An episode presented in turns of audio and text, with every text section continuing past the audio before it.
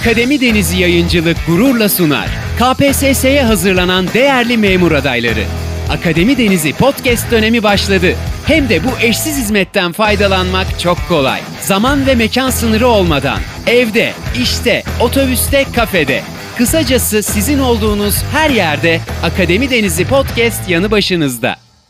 Akademi Deniz Yayıncılık'tan merhaba arkadaşlar. Ben tarih öğretmeni Melike Sezgin. Geçen dersimizde 1. Dünya Savaşı'nda Osmanlı Devleti konusuna giriş yapmıştık. 1. Dünya Savaşı'nın nedenleri, İtilaf devletlerinin, Almanya'nın ve Osmanlı Devleti'nin bu savaştan beklentileri nelerdir? Bunlardan söz etmiştik. Bu dersimizde Osmanlı Devleti'nin savaşa katılma süreciyle konumuza devam edelim. Hatırlayacak olursak arkadaşlar Osmanlı'nın savaştan beklentileri neydi? Özellikle son yıllarda kaybettiği topraklarını geri almak, mevcut topraklarını korumak, kapitülasyonlardan ve düğün umumiyeden yani dış borçlardan kurtulmak bir de Turancılık düşüncesini gerçekleştirme isteği vardı. Bu beklentilerin gerçekleşmesi için itilaf devletlerinin yenilgiye uğratılmasının zorunlu olması ve Osmanlı Devleti'nin yönetimini elinde bulunduran kişilerin aşırı Alman hayran olması Osmanlı Devleti'ni Almanya'nın yanında savaşa girmeye adeta zorlamıştır. Enver Paşa'nın başını çektiği grup Almanlarla gizli bir bağlaşma antlaşması gerçekleştirmiştir. Osmanlı hükümeti ittifak anlaşması imzaladığı gün genel seferberlik ilan etti ve Mebusa meclisini dağıttı. Bu karardan iki gün sonra da tarafsızlığını ilan etti. Ancak Almanya Osmanlıları tarafsızlıktan ayırmak ve savaşa sokmak için zorlamada bulunmaktaydı. Bu amaçla 11 Ağustos 1914'te Akdeniz'den gelen iki Alman savaş gemisi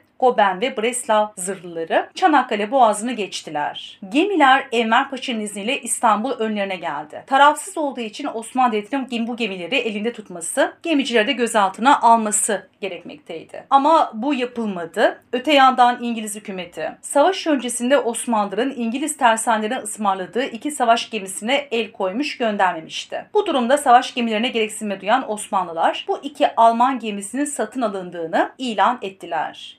Gemilerin adları Yavuz ve olarak gemicilerin giyim kuşamları değiştirildi. Bu iki Alman savaş gemisi Rusya'nın Karadeniz limanları Odessa ve Sivastopol'u bombaladı. Osmanlı Devleti böylece 1. Dünya Savaşı'na girmiş oldu. Bu yolla savaşa giren Osmanlı Devleti fırsattan yararlanarak kapitülasyonları kaldırdığını ilan etti. Ancak ne var ki bu karara en çok Almanya tepki gösterdi. Çünkü Osmanlı'yı ne olarak görüyor demiştik? Onu geleceğin sömürgesi olarak görmekte ve ileride ham madde pazar kaynağı olarak gördüğü için buna en fazla Almanya tepki göstermiş ve Osmanlı'nın bu girişimi de sonuçsuz kalmıştı. Rusya 2 Kasım'da, İngiltere ve Fransa 5 Kasım'da savaşı ilan ettiler. Osmanlı Devleti Almanya'nın yönlendirmesiyle 14 Kasım 1914'te tüm İslam dünyasına seslenen cihat ilanında bulundu. Ama ne var ki cihat ilanından beklenen sonuç gerçekleşmedi. Peki neden başarısız oldu dediğimizde arkadaşlar bunun nedenleri ümmetçiliğin yerini milliyetçiliğin alması, Osmanlı Devleti'nin savaştığı tarafta Hristiyan devletlerin de yer alması, İslam toplumları arasında farklı mezheplerin olması ve hilafet makamının birden fazla olduğunu kabul edilmesi, halifelik makamının etkinliğini yitirmesidir. Peki gelelim Osmanlı savaştığı cepheler dediğimizde biz bu cepheleri üçe ayıracağız. Taarruz, savunma ve yardım cephelerimiz var. Osmanlı'nın taarruz cepheleri Kafkas ve Kanal cepheleridir. Savunma cepheleri Çanakkale cephesi, Irak, Hicaz, Yemen, Suriye, Filistin cepheleri. Müttefiklerine yardım amacıyla asker gönderdiği cepheler vardır vardır. Bunlar da Galicia ve Makedonya cepheleridir. Şimdi önce Doğu cephesiyle başlayalım. Yani Kafkas cephesi. Bir saldırı taarruz cephesiydi ve burada Osmanlı Devleti'nin iki amacı vardı. Yani neden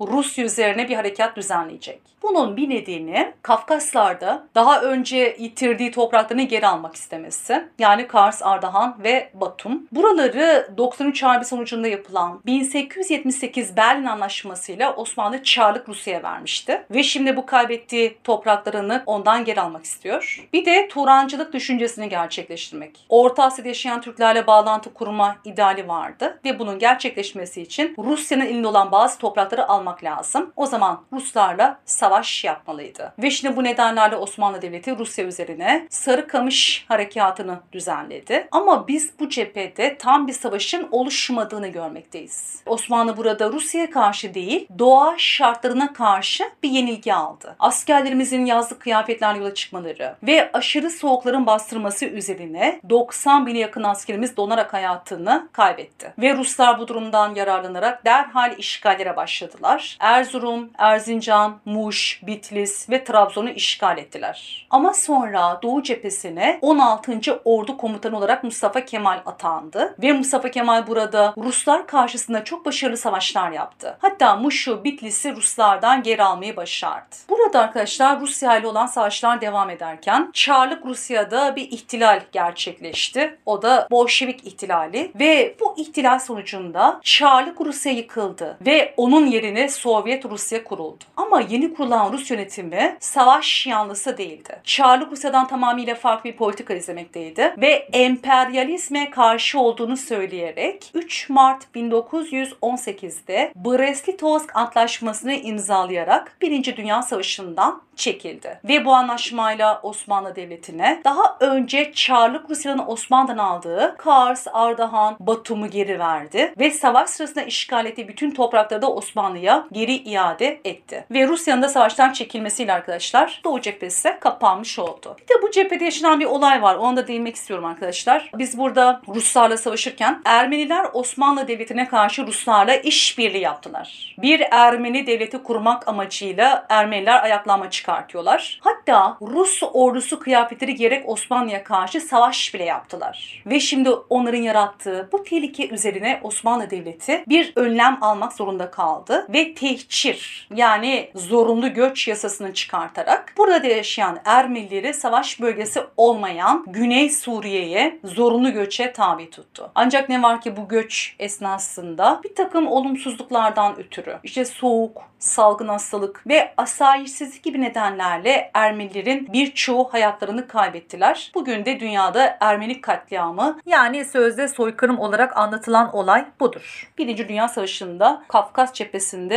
yaşanan bir olay diyoruz. Evet sonra gelelim diğer saldırı cephemiz bizim kanal cephesi dedik. Kanal derken Süveyş kanalını kastediyoruz arkadaşlar ve aklımıza da hemen yanı başında olan Mısır geliyor. Peki Osmanlı Savaşı girerken ne dedik temel amacı? Son yıllarda kaybettiği topraklarını geri almak istiyordu. Burada da amacı Mısır'ı İngilizlerden geri almaktı. Ama biz bu cephede Almanların Osmanlı Devleti'ni yönlendirdiğini görüyoruz. Yani onların kışkırtmasıyla açacağız bu cepheyi. Peki acaba Almanların amacı neydi? Niye bizim kanal cephesini açmamızı istedi? Eğer Mısır, Süveyş alınırsa İngiltere'nin sömürgeleriyle bağlantısı kesilecekti. İşte Yeni Zelanda, Avustralya, Hindistan gibi sömürgelerle bağlantısı kesilecek ve İngilizler ağır bir darbe alacaklar ve savaş kısa zamanda bitecekti. Ve sonuçta Almanların yönlendirmesiyle Osmanlı Devleti Mısır'da bulunan İngilizlere saldırdı. Ama ne var ki burada yapılan savaşı Osmanlı Devleti kaybetti ve başarılı olamayınca kuzeye Sina Yarımadası'na çekildi. Bir alt cephe olarak Sina cephesi açıldı. Burada yapılan savaşı Osmanlı yine kaybediyor. Bu defa da kuzeye Filistin'e çekildi. Filistin cephesi açıldı. Yani artık Osmanlı saldırıdan savunmaya geçmiş ve kendi topraklarında gerilemeye başlamıştı. Ve Filistin'e yapılan savaşı Osmanlı yine kaybediyor. Bu defa da kuzeye Suriye'ye çekildi. Suriye cephesi açıldı. Ama ne var ki Suriye'de savaşlar devam ederken bu defa da 7. Ordu Komutanı olarak Mustafa Kemal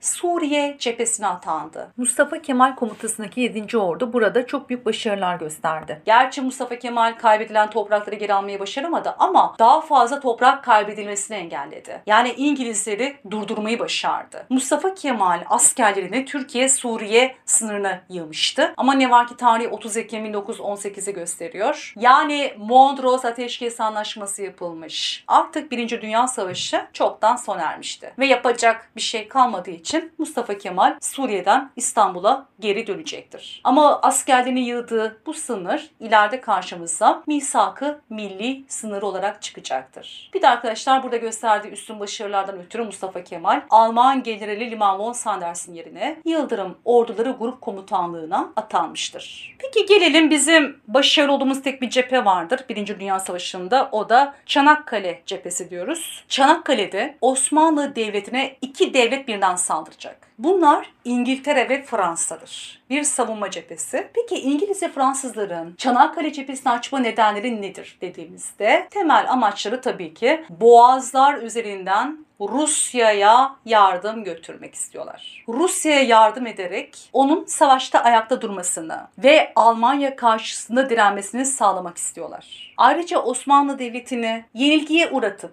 onu savaş dışı bırakıp savaşı kısa sürede bitirmek istiyorlardı. Savaşın kısa sürede bitmesi Osmanlı Devleti'nin savaş dışı kalmasına bağlıydı. Osmanlı topraklarını ele geçirdiklerinde böylece Rusya'ya kolaylıkla yardım edebilecekler ve savaş kısa zamanda bitecekti. Ayrıca Trakya üzerinden yeni bir cephe açmayı da düşünmüşlerdi. Böylece Almanya ve Avusturya'yı kıskaca alacaklar ve onları çember içine alarak bozguna uğratmayı da başaracaklardı. Ve şimdi bu nedenlerle İngiliz ve Fransız gemileri 18 Mart 1915'te Çanakkale Boğazı'nı geçme teşebbüsünde bulundular. Ama ne var ki boğazlardan geçme girişimi müttefikler için büyük bir felaketle sonuçlandı. Gemilerin çoğu battı ve batmayanlar da geri dönmek zorunda kaldılar. Ama sonra bunlar vazgeçmedi. Bu defa da amaçlarına karadan ulaşmak istediler ve Gelibolu Yarımadası'na asker çıkardılar. Nisan 1915'ten itibaren Gelibolu'da çok kanlı savaşlar başladı. Ama ne var ki Mustafa Kemal burada Anafartalar, Arıburnu, Conk Bayırı'nda çok üstün başarılar kazandı. Yani sonuç itibariyle İngiliz ve Fransızlar hem karada hem de denizlerde büyük bir hezimete uğradı.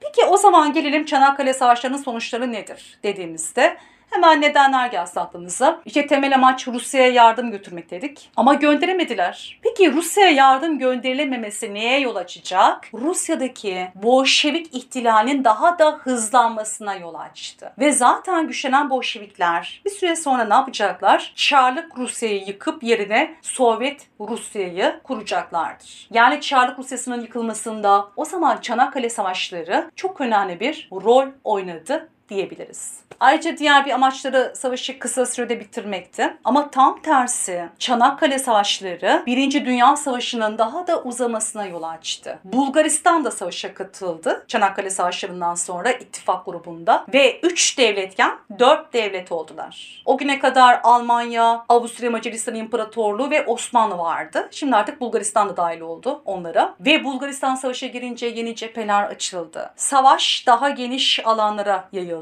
Bu da savaşın kısalması değil tam tersi uzamasına etki ediyor. Bir de onun savaşa katılması arkadaşlar jeopolitik açıdan da çok önemlidir. Bulgaristan Osmanlı Devleti'nin müttefikler arasında bir tampon bölgeydi. Ve onun savaşa katılmasıyla artık Osmanlı Devleti'nin müttefikleriyle olan kara bağlantısı sağlanmış oldu. Bu da tabii ki onlarla yardımlaşması, özellikle Almanlardan silah, araç gereç, lojistik yardım almasını daha da mümkün hale getirdi. Ayrıca bu savaşlar Mustafa Kemal'in askeri dehasının Türk ve dünya kamuoyu tarafından tanınmasını sağladı. Tüm dünya onu burada gösterdiği başarılarla tanıyacak. Hatta ileride Kurtuluş Savaşı'nın lideri olarak kabul edilmesinde döneminde Çanakkale'de gösterdiği üstün başarılar çok önemli bir rol oynadı. Ayrıca yarım milyon insan hayatını kaybetti. Evet geriye arkadaşlar bir cephemiz kaldı. O da Irak, Hicaz, Yemen cepheleri. Burada Osmanlı Devleti İngilizlerle savaşacak. Bir savunma cephesi. İngilizler Irak'a saldırıyorlar.